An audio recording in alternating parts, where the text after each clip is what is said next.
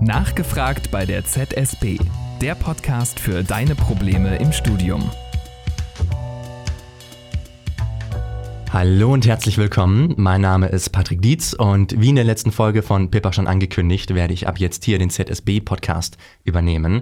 Und in dieser meiner ersten Folge geht es um das Thema Langzeitstudium.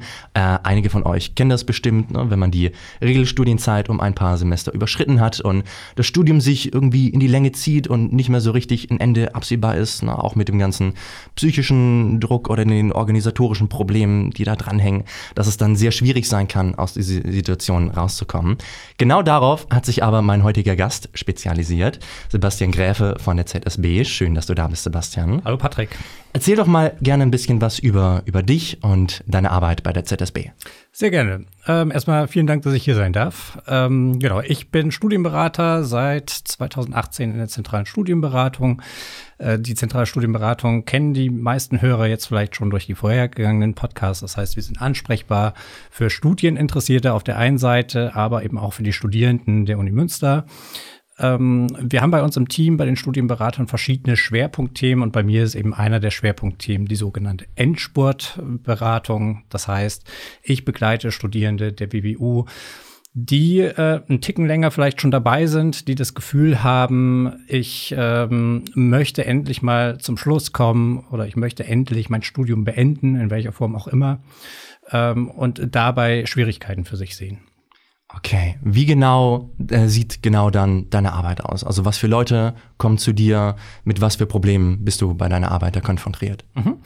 Ähm, das ist äh, schon ein bisschen unterschiedlich. Also ähm, wenn wir über die Endspurtberatung sprechen, dann ist die Zielgruppe ähm, sind immer Studierende der WWU, die eben wie gerade schon gesagt ein bisschen länger dabei sind. Das kann jemand sein, der vielleicht im Bachelor im 20. Semester ist, also die Regelstudienzeit schon sehr deutlich überschritten hat. Das kann jemand sein, der vielleicht innerhalb der Regelstudienzeit ist, fünftes, sechstes Semester des Bachelors und aber merkt, puh, da ich habe noch ganz schön viele Leistung vor mir ähm, und da Schwierigkeiten sieht. Das kann aber auch jemand sein, der formal im dritten Fachsemester eines Studiengangs ist, vielleicht aber auch schon eine gewisse Studienerfahrung hinter sich hat und vielleicht schon einen Studiengang relativ lange studiert hat vorher, den nicht äh, zu Ende gemacht hat und jetzt wieder vor ähnlichen Problemen steht. Okay, das klingt so, als ob sehr viele verschiedene Leute mit sehr verschiedenen Ausgangslagen mhm. zu dir kommen. Ähm, Gibt es etwas, was all diese Leute verbindet? Ähm, naja, erstmal haben alle irgendwie einen Leidensdruck. Alle haben irgendwie das Thema, ich möchte endlich äh, das Studium beenden und ich möchte irgendwie etwas verändern. Äh, das ist so vielleicht auch für heute das, das Zauberwort Veränderung. Ähm, wir haben die Endspurtberatung in zwei verschiedenen Formaten. Einmal in der Einzelberatung als Prozess oder als Möglichkeit eines Prozesses und einmal als Gruppenangebot. Ähm, und das ist, das sind die Themen durchaus nochmal ein bisschen unterschiedlich gelagert. Bei der Gruppen, äh, bei dem Gruppenangebot geht es vor allen Dingen darum, eben sich auch mit anderen Studierenden in ähnlichen Situationen zusammenzuschließen, während es bei der Einzelberatung um passgenaue individuelle Lösungswege äh, geht. Da zu schauen, was kann man machen. Und äh, da werden wir heute auch noch sicherlich äh, drauf gucken. Das ist nicht immer einheitlich. Man kann nicht pauschal eine Lösung für jeden äh, sozusagen finden. Leider habe ich nicht den goldenen Löffel in der Hand, wo ich sage, äh, machen Sie das und äh, dann funktioniert es, sondern es man ausprobieren. Und wir haben Ideen, wir ähm, können Ideen reingeben, aber letztlich sind wir auf die Mitarbeit der Studierenden angewiesen, weil die kennen sich am besten und die äh, wissen, was vielleicht schon mal funktioniert hat. Ähm, wir helfen gerne dabei, die Fähigkeiten ein bisschen rauszukitzeln und ähm, das zu nutzen, um letztlich die individuelle, passgenaue Lösung zu finden. Okay, also wir haben gerade schon gehört, das Wort Veränderung wird sich heute ein bisschen durch diese Folge ziehen. Vielleicht bevor wir konkret auf deine Arbeit schauen, also sowohl die Einzelberatung als auch die Gruppenberatung, lass uns mal einen Schritt zurückgehen und über das Wort Langzeitstudium reden. Wie das definiert ist, wer da drunter fällt, ähm, mit welcher Definition ihr da arbeitet. Ja. Äh, ich habe mir den Spaß erlaubt, in Vorbereitung auf, die, äh, auf den Podcast heute einfach mal ein paar Leute zu fragen, was denkt ihr eigentlich, wie viele, ähm, wie viel Prozent der Absolventen in Deutschland beenden ihr Studium eigentlich in Regelstudienzeit. Und äh, die Zuhörer können das für sich jetzt mal so selbst innerlich beantworten, was sie denken. Mir ist häufig sowas begegnet wie 60 Prozent, 70 Prozent. Ähm, manche denken auch noch mehr. Und das ist tatsächlich ganz spannend, wenn man sich mal die Zahlen des äh, Statistischen Bundesamtes anschaut. Ähm, dann ist es so, dass 2011 es so war, dass nur 38,5 Prozent aller Absolventen in Deutschland ähm, das Studium innerhalb der Regelstudienzeit beendet haben. Äh, 37,3 haben ein bis zwei Semester länger äh, gebraucht und 24,1 Prozent haben mehr als drei Semester länger studiert, als die Regelstudienzeit es vorsieht. Das heißt, schon eine deutliche Mehrheit hat insgesamt länger studiert, als äh, die Regelstudienzeit es vorsieht. Wenn man zehn Jahre später schaut, 2021, da muss man natürlich auch noch mal so ein bisschen Corona mit im Blick behalten. Das hat da durchaus auch Einfluss gehabt. Da sahen die Zahlen noch ein Ticken anders aus. Ähm, da haben nur 32 Prozent aller AbsolventInnen äh, ihr Studium in der Regelstudienzeit beendet. Also das heißt, wenn wir über Regelstudienzeit oder wenn wir über Studiendauer sprechen, wie lange ist Studieren normal, ähm, dann sagen die Zahlen zumindest, dass ein Großteil es gar nicht in der Regelstudienzeit fertig macht. Mhm. Und das ist ja auch, obwohl während Corona die Regelstudienzeit ein bisschen verlängert wurde, mhm. immer noch nur ein Drittel ähm, absolvierter Studien äh, in Regelstudienzeit, was ja auch heißt für alle Leute, die ihr Studium nicht in Regelstudienzeit absolvieren, dass die eigentlich in der Mehrheit sind. Ja, ähm, und letztlich ist es ähm, immer auch individuell äh, zu betrachten, wie man das Ganze bewertet. Ähm, manche legen ihr Studium von vornherein so an, dass es ein bisschen länger dauert, weil sie vielleicht noch bestimmte Praktika zwischendurch machen wollen, weil sie vielleicht noch ein, zwei Auslandssemester machen wollen, wo sie den Fokus vielleicht auch anders legen als auf reine Leistungserbringung. Ähm, von daher würde ich gerne auch davon Abstand nehmen, diese Zahlen großartig zu bewerten. Ich finde sie aber erstmal gut, sich auch bewusst zu machen, ein Großteil macht es gar nicht in der Regelstudienzeit. Ja. Das ist ja auch ein guter Punkt, dass es, dass nur weil man eine bestimmte Anzahl an Semestern studiert, dass ja dass da ja sehr verschiedene Situationen dahinter stehen können, weil genau. es ja etwas anderes ist, wenn mein Studium sich sehr in die Länge zieht, weil ich irgendwie ein tolles neues Hobby gefunden habe, mir irgendwas aufbaue, nebenbei arbeite, mir ne, irgendetwas etwas mache, wo ich sage, ich für mich habe entschieden, ich möchte, dass mein Studium länger geht, weil ich meine gerade meine Prioritäten anders setze, mhm. oder ob ich sage, das war eigentlich alles gar nicht so gedacht und jetzt bin ich da irgendwie reingerutscht und bin da in verschiedenen Mechanismen und, und Teufelskreisen und, und Spiralen drin und würde mein Studium sehr sehr gerne bald fertigstellen stellen, aber komme aus diversen Gründen gar nicht mehr dazu. Das sieht ja auf dem Papier, beziehungsweise in diesen Statistiken dann, sieht das ja gleich aus, aber da stecken ja sehr verschiedene Geschichten dahinter. Absolut, genau. Spannend, äh, wenn man so auf die Definition von Langzeitstudium blickt, äh, ist dann natürlich auch zu schauen, welche Definition gibt es denn eigentlich offiziell äh, darüber. Und da habe ich einmal ähm, in die ja, verschiedenen Bundesländer reingeschaut, die es in Deutschland so gibt. Äh, denn es gibt durchaus noch vier Bundesländer zum Zeitpunkt dieser Aufnahme, die sagen, äh, bei uns gibt es Studiengebühren für sogenannte Langzeitstudierende. Ähm, und da muss es natürlich konkrete Definitionen geben. Niedersachsen äh, definiert zum Beispiel Langzeitstudierende als diejenigen, die ihr Studium als mit mehr als sechs Semestern in der Regelstudienzeit überzogen haben. Das heißt, wenn ich äh, im siebten Semester nach der Regelstudienzeit bin, dann muss ich 500 Euro Studiengebühren pro Semester in Niedersachsen zahlen. Ähm, das Bundesland Sachsen definiert Langzeitstudierende mit Regelstudienzeit plus vier Semester darüber. Ähm, das ist eine Definition, die wir bei uns in der Beratung so nicht sehen. Und die es auch so in Nordrhein-Westfalen nicht gibt. Die es auch in Nordrhein-Westfalen so nicht gibt. In mhm. Nordrhein-Westfalen gibt es keine Studiengebühren für äh, Langzeitstudierende. Ähm, genau, bei uns in der Beratung oder im Beratungskontext verstehen wir oder anders, wir, wir definieren es nicht vor. Also wir sagen nicht, du bist Langzeitstudierender, du bist Langzeitstudierender, du bist Langzeitstudierender, sondern zu uns kommen Studierende, ähm, die subjektiv selber für sich das Gefühl haben, ich studiere in Anführungsstrichen zu lange. Was auch immer das heißt, auch das ist sehr individuell, was zu lange heißt. Ähm, und ich habe ein Problem damit. Ähm, ich finde das nicht gut und ich möchte gern, auch hier wieder das Zauberwort, etwas verändern.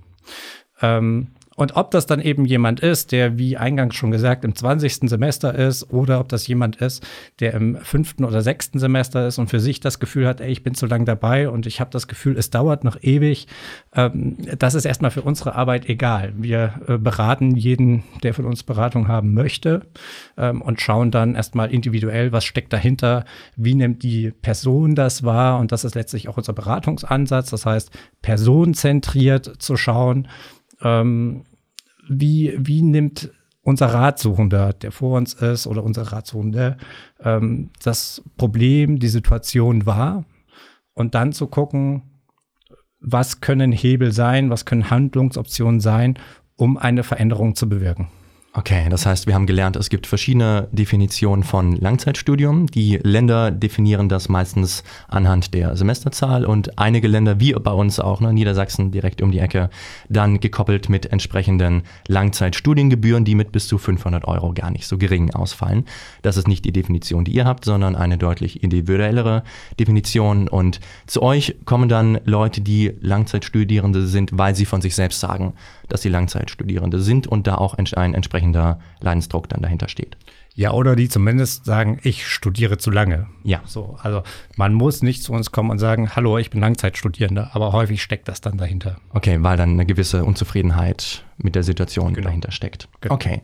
Ähm, dann lass uns jetzt gerne über deine konkrete Arbeit reden. Du hattest vorhin gesagt, dass, es, dass ihr Einzelberatungen habt, dass ihr Gruppenberatungen habt. Lass uns gerne mit der Einzelberatung anfangen. Und damit das Ganze so ein bisschen anschaulicher wird und man besser nachvollziehen kann, ähm, wie deine Arbeit aussieht, beziehungsweise ne, was für Gedanken da dahinter stehen, lass uns das Ganze doch mal konkret an ein paar Fallbeispielen ähm, exemplarisch durchgehen. Ähm, das heißt, wir schauen uns jetzt gleich Personen an. Diese Personen an sich sind fiktiv, die existieren nicht in dieser Form, aber die Themen, die diese Personen mitbringen, das sind durchaus Themen, die bei euch in der Beratung vorkommen. Mhm. Lass uns gerne mit der ersten Person anfangen. Diese Person ist Caro, sie ist 26 Jahre alt und sie ist die erste in ihrer Familie, die studiert. Ähm, sie bekommt nicht so viel finanzielle Unterstützung aus ihrer Familie, weil die Familie nicht die finanziellen Mittel hat. Sie studiert im Einfachbachelor Erziehungswissenschaft im mittlerweile zwölften Semester und deshalb bekommt sie auch seit einiger Zeit kein BAföG mehr. Und weil sie deshalb weder vom BAföG noch von ihrer Familie finanzielle Unterstützung bekommt, geht sie 20 Stunden in der Woche arbeiten. Und zwar einmal gibt sie 10 Stunden in der Woche Sprachkurse und einmal gibt sie 10 Stunden in der Woche ist sie als Referentin im Bildungsbereich tätig. Wichtig beides davon auf Honorarbasis. Wenn Caro mit diesem Hintergrund jetzt zu dir in die Beratung gehen würde, mhm. was wäre dann dein Ansatz? Also erstmal ähm, muss ich sagen, ich habe riesige Bewunderung für Studierende wie Caro, äh, weil ich das eine enorme Leistung finde, ähm, beides irgendwie unter einen Hut zu bringen. Äh, einmal das Studium und dann eben das Thema existenzielle Absicherung, ähm, sich zu finanzieren, selbstständig zu sein und eigenständig zu sein. Ähm, das ist nicht ohne. Äh, das ist etwas, das müssen viele erst während des Studiums erlernen. Ähm, und der Punkt, wo ich besonders Respekt vor Caro habe, ist, jetzt könnte man sagen, boah, die ist äh, schon im zwölften Semester und äh, das Studium dauert aber ganz schön lange. Ich sehe es ein bisschen anders. Ich finde, ähm, trotz dessen, dass sie jetzt im zwölften Semester ist, hält sie immer noch durch und sie ist immer noch dabei ähm, und sie versucht irgendwie allem gerecht zu werden, versucht ähm, vielleicht ihren eigenen Ansprüchen gerecht zu werden, versucht äh, dem finanziellen Druck gerecht zu werden, versucht aber eben auch ihr Ziel weiter zu verfolgen, das Studium zu beenden. Äh, in dem Fall würde ich sagen, wenn Caro zu mir in die Beratung kommt, äh, großartig, dass sie da sind. Ähm, also tatsächlich finde ich finde ich cool, finde ich immer erstmal auch eine erste riesige Ressource, wenn jemand so lange durchhält ist das für einen Prozess im Rahmen von Endspurt Gold wert, weil auch Endsport ist in der Regel ein Prozess, der nicht innerhalb von drei Wochen äh, abgegolten ist. Und da heißt es auch durchhalten, einiges ausprobieren, manches funktioniert, manches funktioniert nicht und man muss nochmal neu ausprobieren. Ähm, insofern finde ich das erstmal großartig, wenn Caro mit dem Hintergrund zu mir kommen würde. Äh, mhm. Tatsächlich. Auch weil sie ja nicht einfach zwölf Semester nur studiert hat, sondern zwölf Semester studiert hat und nebenbei gearbeitet hat und was nebenbei halt sonst noch alles ansteht. Genau, absolut. Ähm, das, worauf ich gerne eingehen möchte an dem äh, Beispiel von Caro ist, ähm, uns begegnen immer wieder Glaubenssätze, die Studierende in ähnlichen Situationen ähm, verfolgen und die sind vielleicht auch manchmal ein bisschen schwer macht, man etwas zu verändern. Äh, ich habe eingangs ja schon gesagt, wir haben leider nicht den goldenen Löffel mit dem einen Rezept und dann sagen wir, machen Sie das und dann funktioniert's, sondern es ist immer wieder ein Ausprobieren und ähm, viele Wege führen nach Rom. Also es gibt nicht nur den, an, den einen Ansatzpunkt, der funktionieren kann, sondern es kann durchaus mehrere Ansatzpunkte geben. Ähm, bei Endsport ist erstmal so, das ist auch letztlich in Abgrenzung zur psychologischen Beratung bei uns, der Fokus immer so auf Zeitmanagement, Strukturen, Lernstrategien, wie kann ich da vielleicht etwas verändern? Es wäre fahrlässig, nicht natürlich auch darauf zu gucken, wie geht es jemandem, ähm, weil wir können noch so tolle Strategien entwickeln, wenn jemand gesundheitlich nicht in der Lage ist, diese Strategien umzusetzen, dann wäre es eher fatal, wenn wir immer wieder Strategien ähm, erarbeiten, das nicht in den Kontext setzen und die Person die Erfahrung macht, es funktioniert alles nicht, es funktioniert alles nicht, aber man gar nicht sieht, es kann gar nicht funktionieren, weil es der Person nicht gut geht. Insofern ist natürlich auch immer eine Frage, ähm, wie ist die Belastung, wie ist das Belastungsempfinden, ist jemand in der Lage, Strategien umzusetzen, zu erarbeiten? Oder muss man vielleicht erstmal zum Beispiel im Rahmen der psychologischen Beratung oder anderen äh, Unterstützungsmöglichkeiten an anderen Punkten ansetzen. Genau, wobei es ja ein Unterschied ist, ob jemand äh, große psychologische ne, Druck hat und deshalb sein Studium nicht fertig machen kann, Richtig. oder ob es andersrum ist, dass ich ganz viele Probleme, ne, wie, wie Caro hier zum Beispiel, ne, finanziellen Druck und, und ganz viel arbeiten müssen, also so organisatorische mhm. Schwierigkeiten habe und daraus dann vielleicht psychologischer Druck genau. wächst, aber der psychologische Druck nicht an erster Stelle der Grund ist, warum sich das Studium in die Länge zieht. Genau, die Schwierigkeit bei Caro ähm, ist zum Beispiel oder könnte sein, dass es natürlich auch organisatorisch einfach schwer ist, ähm, diese 20 Stunden pro Woche Arbeit zusammenzubringen mit äh, dem Studium und dem Faktor, irgendwann muss ich mich auch mal erholen. So, ich kann ja nicht einfach äh, 24-7 durchpowern, sondern es müssen ja auch irgendwo mal Zeiten sein, wo ich schlafen kann, wo ich mal etwas machen kann, was vielleicht nicht total sinnvoll ist. Ähm, einfach mal blöd an die Wand gucken oder sonstiges. Auch das ist wertvolle Zeit.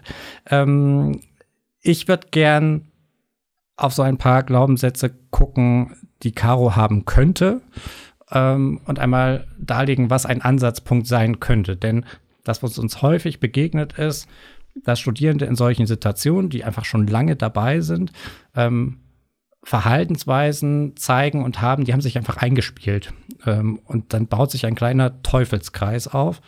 Den muss man erstmal erkennen.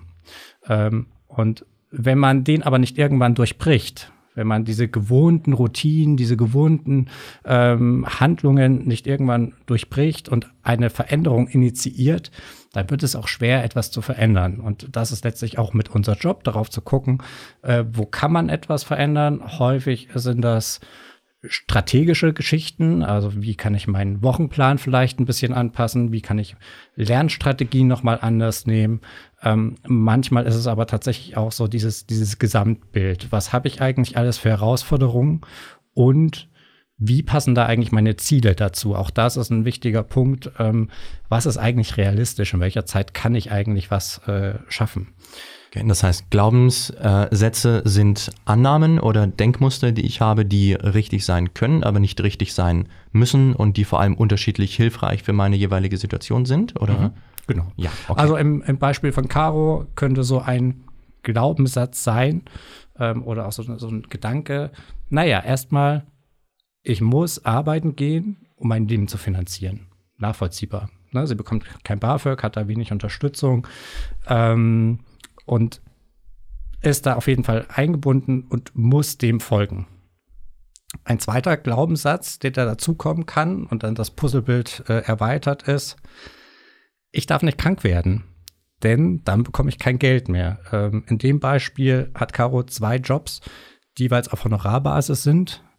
Ähm, und das ist so ein kleines Teufelchen, denn wenn ich auf Honorarbasis arbeite, ähm, kriege ich keine Lohnersatzleistung im Fall von Krankheit dann kann ich halt nicht arbeiten, bekomme aber eben auch mein Honorar nicht. Das heißt, es ist immer ein gewisser Druck. Ich muss arbeiten, ich muss gesund bleiben ähm, und ich muss sozusagen diese Pflichten erfüllen, damit ich die existenzielle Grundlage sicherstelle. Und gleichzeitig muss ich aber auch mal was für die Uni machen. So, das ist so der eine Punkt. Und oft ist es ja auch genau dieser Stress und genau dieses Ich darf nicht krank werden, weshalb man dann krank wird oder was die, die eigenen psychischen Ressourcen so erschöpft, dass man am Ende doch krank wird, obwohl man sich ja genau das nicht vorgenommen hatte. Genau, das kann passieren. Mhm. So, wenn ich, wenn ich mir nicht erlaube, mir auch mal Pausen zu nehmen oder wenn ich mir nicht erlaube, auch mal äh, krank zu sein und mir die Zeit gebe, wieder gesund zu werden, dann kann sich das durchaus verschleppen und dann kann genau das Gegenteil äh, sozusagen passieren, was, was man eigentlich bezwecken will. Das heißt, im schlimmsten Fall bin ich vielleicht gerade irgendwann dann zu gar nichts mehr in der Lage, aber das ist dann schon das äh, Worst-Case-Szenario. Aber trotzdem spielt es natürlich immer mit, dieser innere Druck. Ich muss arbeiten, ich muss gesund bleiben, ich muss mein Studium beenden. Ähm, so ein zweiter Glaubenssatz, der bei Caro reinspielen könnte, ist so die Idee, das geht so in die Richtung auch Selbstzweifel. Oh, ich bin schon so lange dabei. Das wird bei äh, Arbeitgebern später vielleicht nicht so gut ankommen. Ähm, und die beiden Arbeitgeber, für die ich jetzt schon arbeite, das könnten vielleicht auch nach meinem Studium potenzielle Arbeitgeber sein. Weil sie Erziehungswissenschaft studiert und dann zum einen Sprachkurse gibt und zum anderen Referentin genau, im Bildungsbereich ist. Ne? Das hängt ja schon alles zusammen. Genau. Ähm, und da könnte so eine Art Glaubenssatz entstehen, ähm, ich muss diese Jobs weiter durchziehen, weil potenzielle Arbeitgeber, ich darf die nicht wechseln. Ähm, vielleicht ist sie aber auch schon längere Zeit äh, dabei und hat so ein, so ein Pflichtgefühl im Sinne von, ähm, ich darf ja niemanden enttäuschen, die brauchen mich. Äh, das heißt, es baut sich eine gewisse Abhängigkeit, eine, eine gefühlte Abhängigkeit zu den Arbeitgebern aus, auf, ähm, was es dann wieder auch schwer macht, da eine Veränderung für Caro herbeizuführen. Ähm, und ein Glaubenssatz, der in diesem Kontext dann häufig vorkommt, ist, ich nehme das alles als sehr belastend wahr. Ich habe den Druck, arbeiten zu gehen. Ich habe den Druck, nicht den Job wechseln zu können. Ich habe den Druck, gesund bleiben zu müssen. Die Lösung des Problems ist, ich muss einfach schnell mein Studium beenden. Und wenn ich das geschafft habe, dann habe ich keine Probleme mehr. Nur da beißt sich die Katze in den Schwanz. Um das Studium zu beenden, muss ich äh, die Zeit dafür haben, muss ich möglichst nicht total belastet sein, ähm, damit ich überhaupt auch den Kopf dafür habe, das Studium zu beenden. Ähm, auf der anderen Seite, ähm, wenn ich das Studium nicht beende, bin ich weiter in dieser Zwickmühle gefangen. So, und das ist so ein, ein schönes Beispiel, also von außen betrachtet, äh, ein Beispiel exemplarisch für Situationen, wie sie im Bereich längeres Studium aussehen können. Ähm, und das ist etwas, das wächst häufig mit der Zeit. Das ist nicht einmal von heute da. Äh, und wenn sich etwas mit der Zeit aufbaut, dann ist es häufig so, es braucht ein bisschen Zeit, bis man es wieder verändern kann. Ähm, und das hat ganz viel auch natürlich mit Haltungen zu tun. Und es hat dann, und da setzt dann Endspurt an, natürlich auch mit organisatorischen Gegebenheiten ein.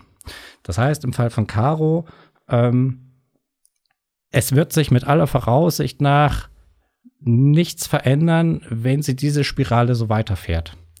Wenn sie ähm, nicht an irgendeiner Stelle eine Veränderung herbeiführt. Und das kann zum Beispiel sein, natürlich, das wäre jetzt erstmal naheliegend, den Job zu wechseln.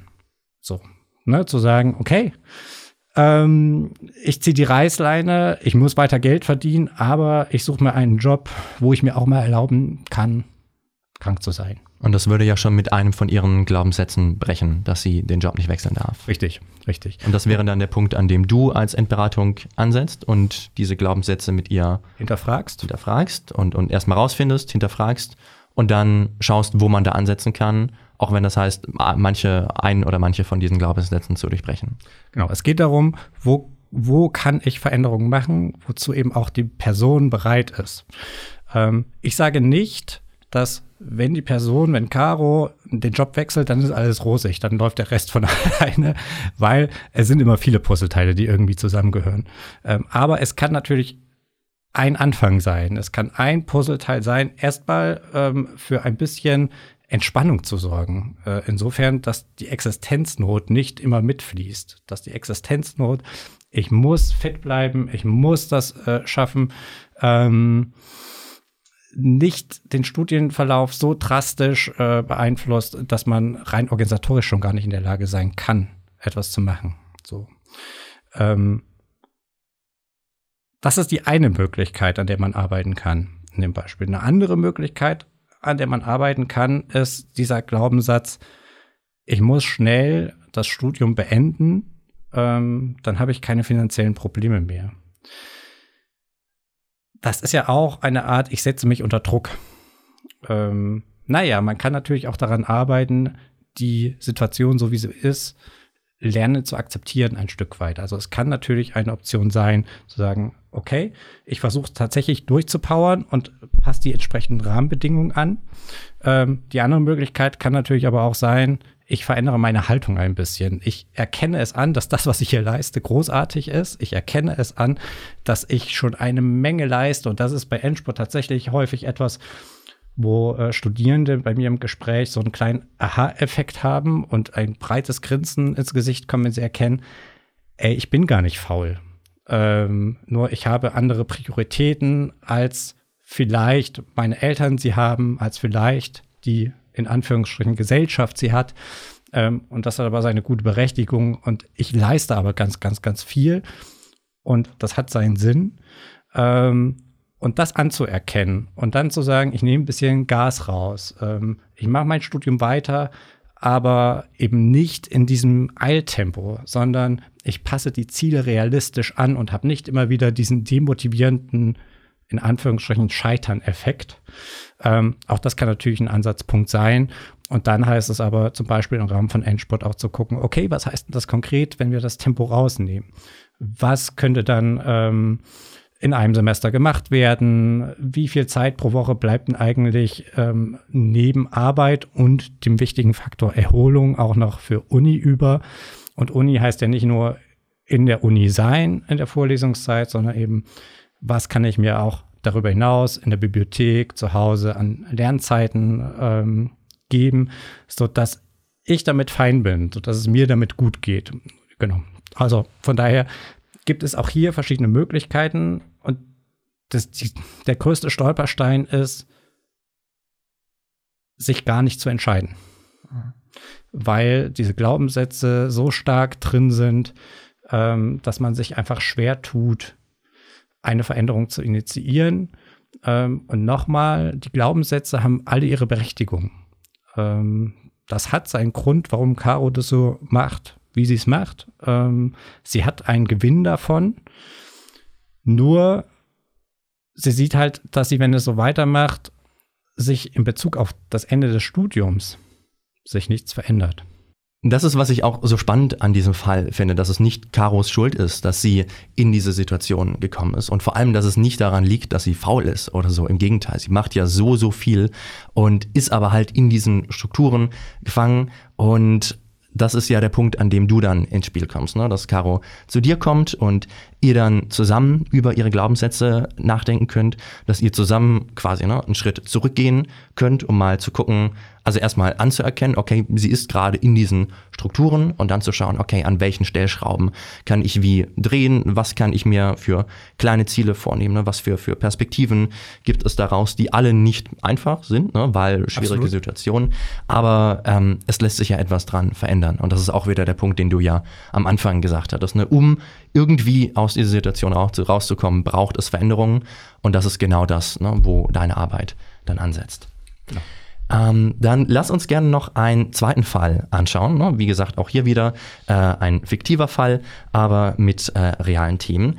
Und zwar ist das der Fall von Klaas. Klaas studiert Physik im Bachelor im vierten Semester und er hat zuvor schon ein anderes Studium angefangen, äh, Biowissenschaften, das aber dann nach zwei Semestern abgebrochen. Und er hat zwischen den beiden Studiengängen aufgrund einer chronischen Krankheit ein Jahr pausiert. Also zwei Semester Biowissenschaft, ein Jahr Pause, jetzt Physik Bachelor im vierten Semester. Und jetzt gerade ist die Lage, dass er mit den schriftlichen Arbeiten nicht mehr wirklich hinterherkommt. Ne, also Hausarbeiten, Ausarbeitungen, äh, Praktikumsbericht, alles was halt ansteht, das, das stapelt sich irgendwie. Und ähm, auch die ganzen Wochenpläne, die er sich macht, die funktionieren nicht. Irgendwie schafft er es nicht, seine Ziele zu erreichen, seine Hausarbeiten abzugeben und so weiter. Und deshalb kommt er jetzt halt irgendwie in die Situation, dass sich immer mehr Arbeit anstapelt und er sich deshalb immer mehr für die nächste Woche vornimmt. Also sagt, okay, jetzt habe ich es nicht geschafft, dann muss ich in der nächsten Woche einfach doppelt so viel machen. Aber auf der anderen Seite ist dieser Druck dann irgendwie nächste Woche so viel zu machen, wird dieser Druck so groß, dass er ähm, statt Sachen für die Uni zu machen, er sich lieber anderen Sachen widmet. Ne? Also sei es jetzt irgendwie Haushalt, Urlaubsplanung, Anträge, also alle Sachen, die sonst anstehen, die sich irgendwie so zeitnah kurzfristig machen lassen, dass er die irgendwie priorisiert, weil das dann Sachen sind, die er schneller abschließen kann, um sich nicht diesem riesengroßen Berg und immer größer werdenden Berg an Uni-Stress zu widmen. Wie würdest du vorgehen, wenn Klaas in deine Beratung kommt? Ähm, als erstes würde ich Klaas, glaube ich, auch erstmal dafür feiern, dass er da ist.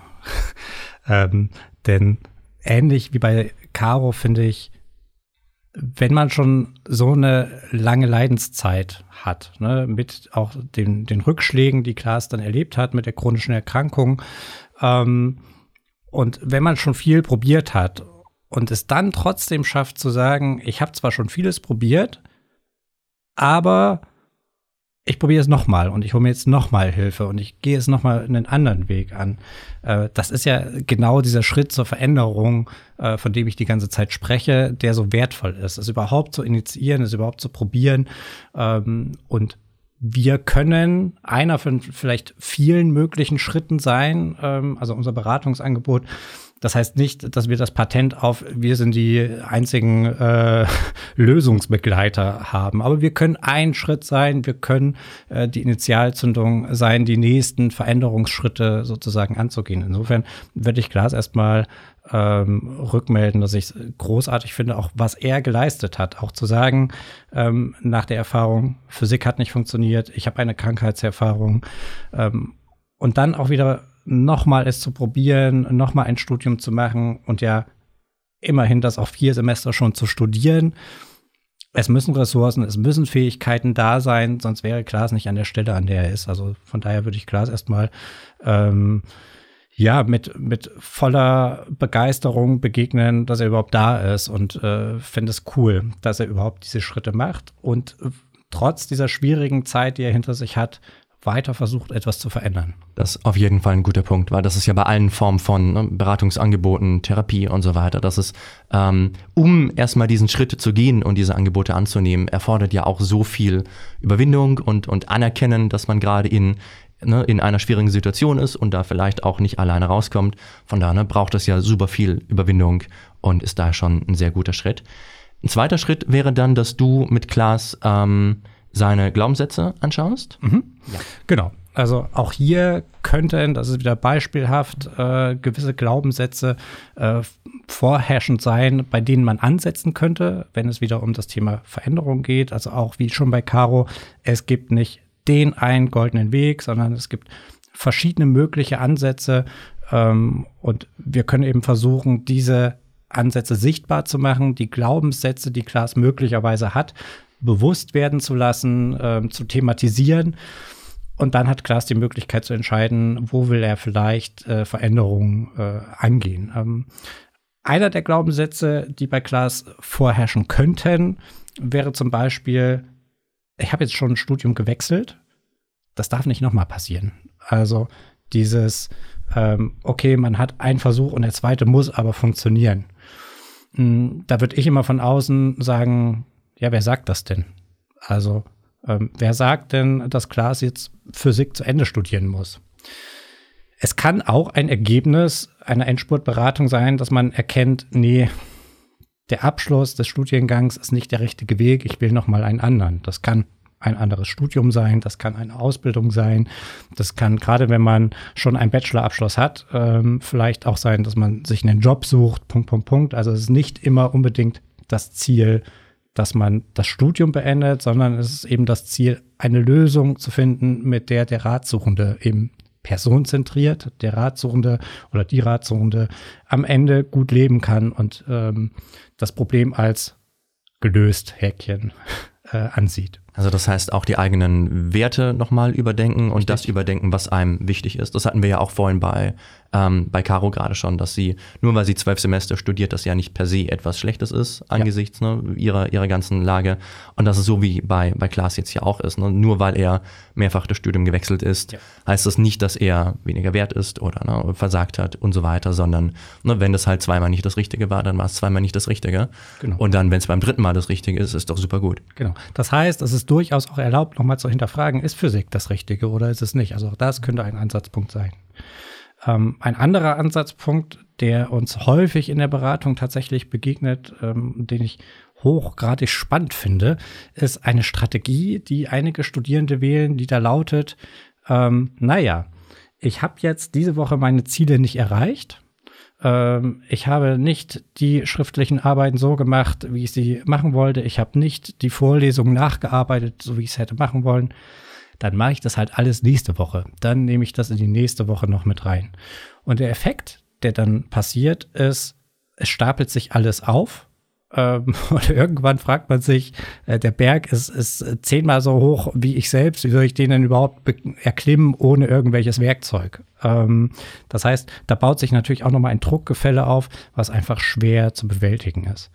Und manche machen diese Strategie aber auch tatsächlich sehr bewusst, setzen sich sehr ambitionierte Ziele im Sinne von, ich habe noch 45 Leistungspunkte in meinem Studium offen, beispielsweise. Das ist jetzt bei Klaas nicht direkt der Fall, aber ähm, könnte sein, 45 Leistungspunkte noch offen. Ich will aber dieses Semester fertig werden.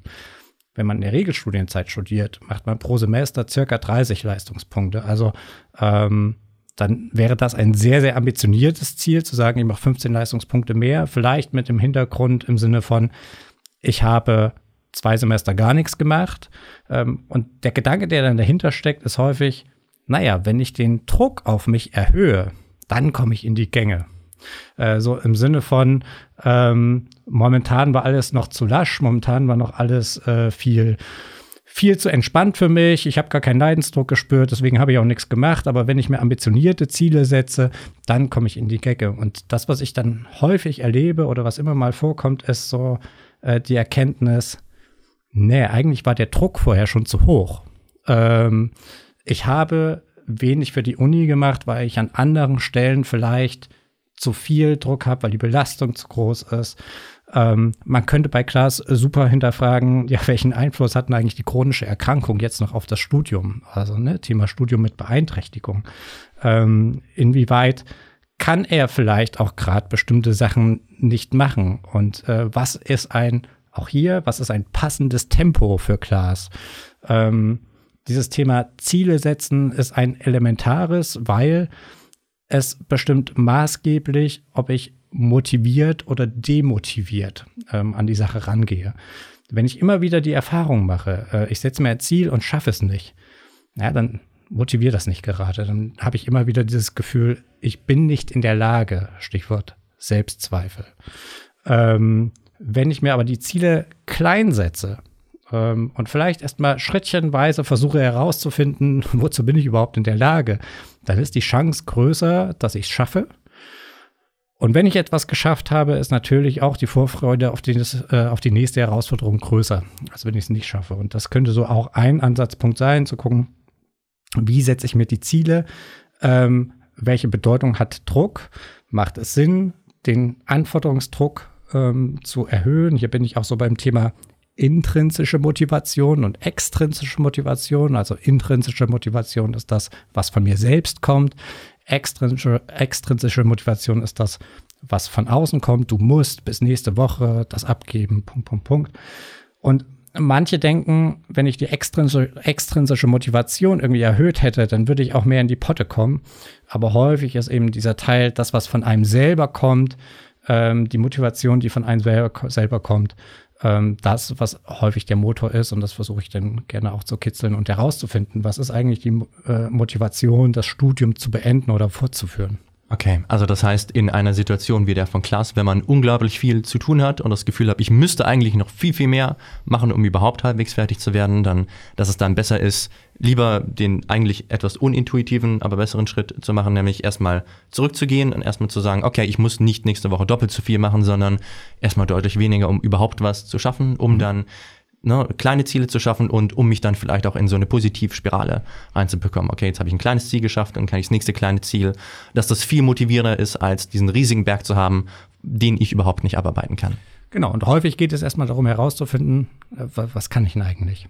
So, also äh, auch nochmal einen Schritt wegzumachen und eine Unterscheidung zu treffen, was wird von mir gefordert, was hat vielleicht wieder in Anführungsstrichen die Gesellschaft für ein Denken, was ich leisten musste, was haben meine Eltern für ein Denken, was ich leisten müsste, was haben meine Freunde für ein, ein Denken, was habe ich aber auch selbst für ein Denken, was die anderen denken. Auch das ist natürlich nochmal eine spannende Frage.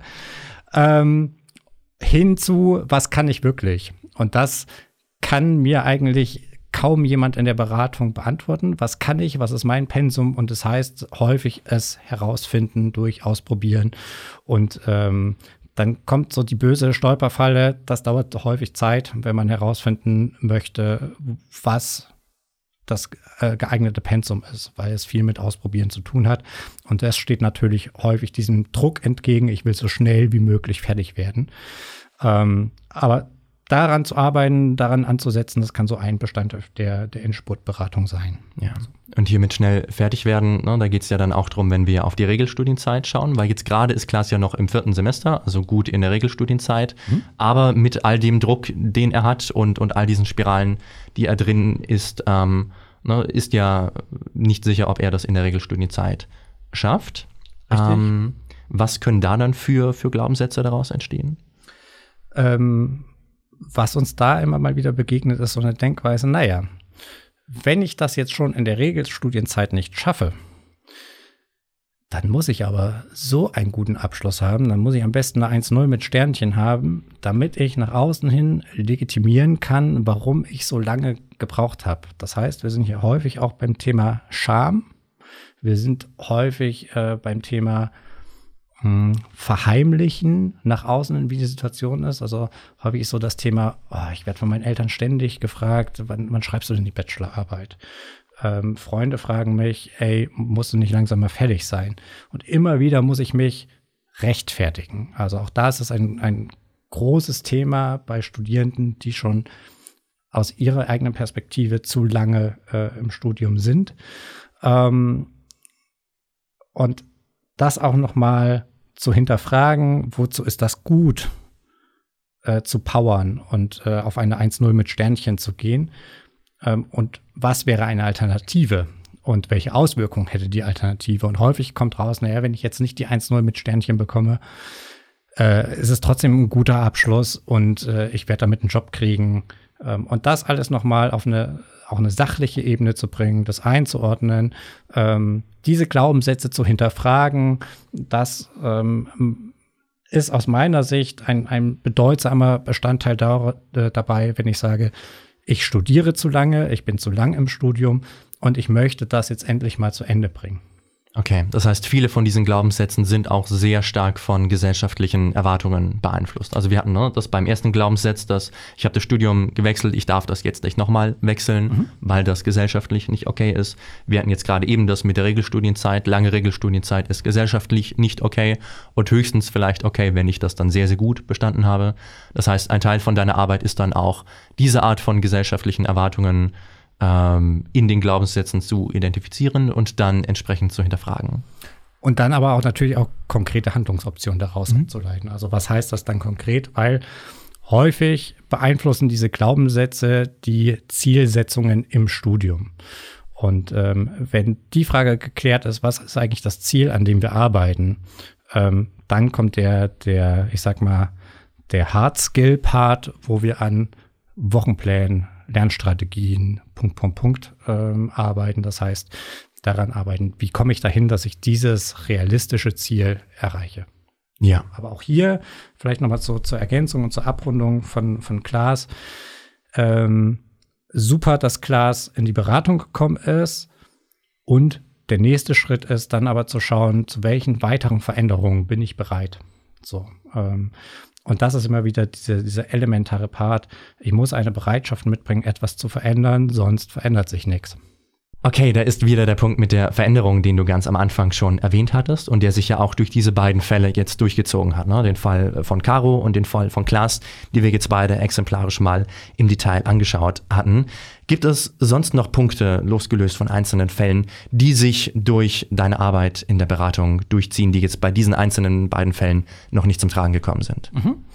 Ähm, was uns immer mal wieder begegnet, ist so dieses Gefühl bei Studierenden, die schon lange dabei sind, ähm, die, mit denen ich, mit denen ich mal angefangen habe zu studieren, die sind schon längst im Master, die sind schon längst fertig und ich bin irgendwie noch der einzige Student, die einzige Studierende aus meinem Jahrgang, die immer noch äh, versucht voranzukommen, es einfach nicht schafft. Und dieses Thema Selbstzweifel so nochmal sehr, sehr stark ausgeprägt wird. Ähm, und dieser Glaubenssatz oder dieses Denken begegnet uns so häufig, dass wir sagen können, nee, so richtig richtig ist dieses Denken nicht. Äh, das Problem ist, es stellt sich halt niemand auf den Balkon des Schlosses und ruft laut in die Welt, hallo, ich studiere im 25. Semester das, das, das und das. Also, was ich damit sagen will, man bekommt es einfach nicht mit.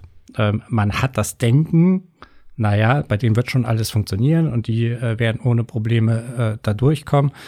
Aber man weiß es ja nicht. Zu vielen, je nachdem, was man studiert und wie groß letztlich auch der Jahrgang ist. Manchmal hat man ja bis zu äh, 150, 200 andere Kommilitonen in seinem Jahrgang.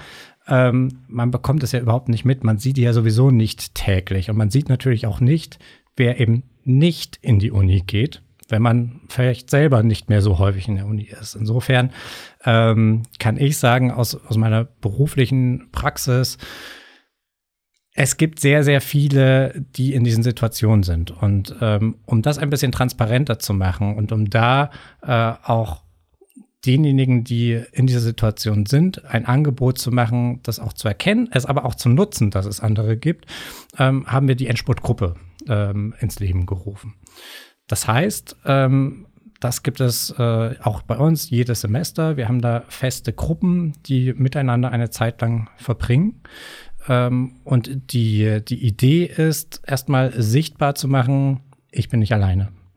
Es geht nicht darum, ähm, aus jedem Studiengang irgendwie jetzt die Leute zusammenzubringen, die da miteinander irgendwie erkennen, okay, dem geht's so und dem geht's so. Das kann in der Gruppe passieren, aber grundsätzlich ist es erstmal ein Angebot, was studiengangsübergreifend ist. Das können äh, Pharmazeuten sein, das können äh, Lehrer und Lehrerinnen sein, das können Physikstudierende sein, das ist völlig egal. Ähm, das Grundthema ist immer das gleiche und dieser Gedanke, ich bin so lange dabei und die anderen kriegen es doch hin und nur ich schaffe es nicht, das ist häufig eben übereinstimmt. Das ist ja auch das, was wir in den Statistiken ganz am Anfang gesehen hatten, die du mitgebracht hast, dass es äh, laut Statistik nur ein Drittel, weniger als ein Drittel aller Studierenden sind, die in Regelstudienzeit ihr Studium abschließen. Mhm.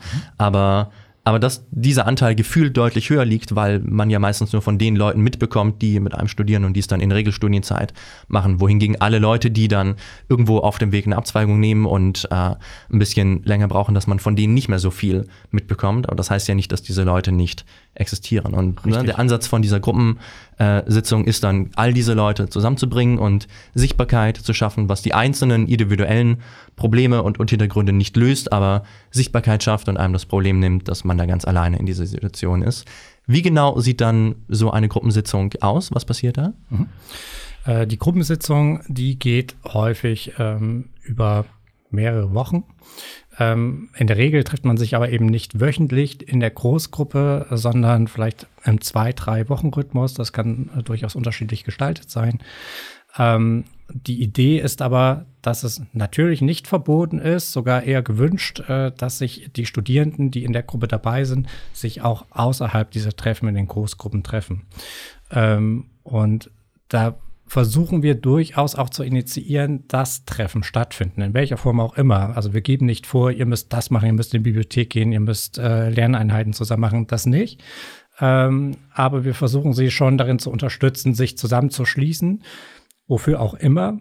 Ähm, und letztlich das Zauberwort hier heißt Verbindlichkeit schaffen, indem ich Studierende äh, an meiner Seite habe, die in einer ähnlichen Situation sind, habe ich eine riesen äh, Chance und Ressource und kann mich mit denen verabreden. Ähm, sei es nur auf eine Tasse Kaffee, wo ich dann auch vielleicht mal bespreche, wie läuft's eigentlich, was sind so meine Themen, vielleicht noch mal einen Input bekomme, aber auch höre, okay, auch anderen, äh, bei anderen läuft's jetzt nicht ganz so rosig. Ähm, das kann schon total wertvoll sein. Und so einen regelmäßigen Termin zu haben, so eine regelmäßige Verbindung zu haben, wo das immer wieder äh, oben bleibt, das Thema und eben diese Verbindlichkeit hergestellt wird das ist total wertvoll, kann total wertvoll an der Endspurt-Gruppe sein. Ähm, wir bringen auch hier in den Großgruppensitzungen immer noch mal so Themen mit rein, wo wir auch durchaus äh, theoretischen Input mit reingeben zum Thema Zeitmanagement, zum Thema Motivation und so weiter und so fort. Aber es gibt natürlich auch viele Gruppendiskussionen äh, der Teilnehmenden. Also auch hier Austausch mit den anderen kommen und dieses Gefühl ein bisschen auszuhebeln. Ich bin die einzige Person, der es so geht. Okay, das heißt, wenn ich von mir das Gefühl habe, dass ich Langzeitstudierender bin und damit nicht so happy bin, dann kann ich zu euch kommen und dann entscheide ich oder entscheidet ihr, ob für mich ähm, diese Einzelsitzungen oder Gruppensitzungen besser sind oder wie läuft das? Naja, ähm, also wir entscheiden nie für irgendjemanden, äh, was jemand zu tun hat. Das ist erstmal das Erste. Das heißt, grundsätzlich liegt die Entscheidung immer bei der ratsuchenden Person. Äh, das, was wir machen, ist wenn jemand im Erstgespräch bei uns ist, Möglichkeiten eröffnen. Also erstmal anhören, worum geht es, was ist das Thema, wie ist die individuelle Wahrnehmung, ähm, was aber vor allen Dingen, und das ist das Wichtigste, was möchte jemand, was glaubt jemand, was für ihn hilfreich ist oder für sie. Ähm, und dann machen wir die Palette auf und gucken, was könnte zu diesen äh, Anliegen passen. Ähm, häufig sind das Angebote von uns, die passen könnten. Manchmal sind es auch noch externe Angebote, die wir mit reinbringen. Ähm, und die Entscheidung liegt immer bei der Person, die bei uns ist. Ähm, immer in einem recht entspannten Rahmen. Also wir sagen niemanden, nach dem Gespräch müssen sie sich sofort entscheiden. Man darf es auch noch mal sacken lassen, man darf es mit nach Hause nehmen, man darf noch mal sich melden, noch mal Nachfragen stellen. Ähm, wir sind da recht entspannt.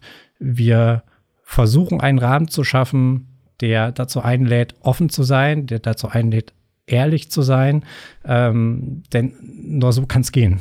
Ähm, wenn wir jemanden haben, der oder die Schwierigkeiten hat, offen mit der eigenen Situation nach außen umzugehen. Ähm, und gerade, ne, wie wir es vorhin hatten, dieses Verheimlichen äh, der eigentlichen Situation so das Thema ist, dann ist das schon total wertvoll, wenn jemand zu uns kommt und bei uns ist nicht verheimlicht. Ähm, wir bewerten nicht, ähm, selbst wenn wir zum Beispiel in der Einzelberatung Handlungsoptionen erarbeiten und jemand kommt drei Wochen, vier Wochen später zu uns und sagt, ich habe nichts gemacht, ähm, dann ist das nicht schlimm. Also dann ist das für den Beratungsprozess genauso gut, auch wenn es sich blöd anhört, als wenn jemand etwas gemacht hat und es hat funktioniert. Weil wenn jemand etwas nicht gemacht hat, dann haben wir äh, Stoff zum Sprechen. Dann haben wir Stoff, ähm, um zu schauen, okay, wir haben anscheinend an den falschen Schrauben gedreht. Was sind denn dann die alternativen Schrauben, an denen wir drehen müssen? Also letztlich ähm, wichtig ist, diesen Schritt zu gehen, sich selbst zu beobachten, sich bewusst werden zu lassen ähm, und sich auch einzugestehen, dass vielleicht ohne Hilfe von außen es schwierig wird, wenn es so ist. Und dann sind wir gerne da, dann sind wir gerne ansprechbar und äh, gehen den Prozess ein paar Meter mit. Okay, das heißt, wenn wir jetzt äh, zurückschauen auf alles, was wir gehört haben, ne, auf die beiden Einzelfälle, auf die Gruppensitzungen, auf die ganzen Mechanismen, die dahinter stehen, die du aufgezeigt hast, ähm, ihr macht ganz viele Angebote, aber das alles sehr druckfrei, sehr vorurteilsfrei, sehr auf die jeweilig, äh, jeweiligen individuellen Bedürfnisse ausgerichtet und immer so, dass die dass die Veränderungen im Mittelpunkt stehen, dass man schaut, wo muss man bei den jeweiligen Personen ansetzen, um die jeweils individuelle Situation verbessern zu können. Richtig. Genau. Okay. Also solange wir zielorientiert ähm, auch hilfreich sind, sind wir gerne an der, an der Seite der Studierenden. Natürlich, solange es unseren Kompetenzrahmen nicht sprengt. Es gibt sicherlich Situationen, äh, immer auch Situationen, wo ich dann sage, ähm, hier hört mein Kompetenzbereich auf und das ist dann immer dann, wenn es wirklich sehr in Belastungsthemen reingeht, wenn klar wird, da ist eher der psychologische Ansatz nochmal einer. Ähm, oder wenn es noch darüber hinaus dahin geht, ähm, dass dass eher ein therapeutischer Ansatz vielleicht auch nochmal gefragt wird. Da grenzen wir uns durchaus ab. Aber solange wir äh, in dem Rahmen, den wir bieten können, hilfreich sind, herzlich gerne zu uns kommen, klar. Okay, das heißt, wenn sich irgendjemand von den Zuhörern angesprochen fühlt oder jemanden kennt, der sich angesprochen fühlen könnte, ähm, wie können diese Personen sich bei dir melden? Ähm, wir sind erreichbar über die E-Mail-Adresse zsb.uni-münster.de.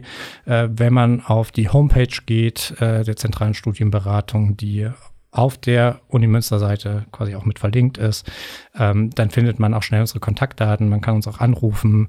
Man kann auch in die offenen Sprechstunden kommen oder in die telefonische Sprechstunde. Dann ohne Termin sind die. Ähm, genau, die Möglichkeiten sind äh, sehr vielfältig. Okay, also jede Menge sehr niederschwellige Angebote, das hilft auf jeden Fall. Und ich hoffe, dass auch ähm, die ganzen Infos und die ganzen Hintergründe, die wir jetzt in dieser Folge drin hatten, dass die geholfen haben. Hast du noch irgendwelche abschließenden Gedanken? Erstmal großartig an die Zuhörer auch hier meine Begeisterung, dass sie so lange zugehört haben bis jetzt. Ähm, und vielleicht ist genau das der erste Schritt, äh, das zu nutzen, dass sie so lange durchgehalten haben, sich mit dem Thema auseinanderzusetzen. Ähm, und vielleicht, wenn der Bedarf besteht, dann gerne auf uns zuzukommen. Und äh, dann werden sie von uns die nächste Lobhudelei bekommen, dass sie bei uns sind. Okay, Sebastian, dann danke dir für all deine Infos und danke, dass du heute da warst. Gerne, danke dir. Nachgefragt bei der ZSB. Eine Kooperation der Zentralen Studienberatung und Radio Q. Die ZSB findest du im Schlossgarten 3 und auf www.uni-münster.de/zsb.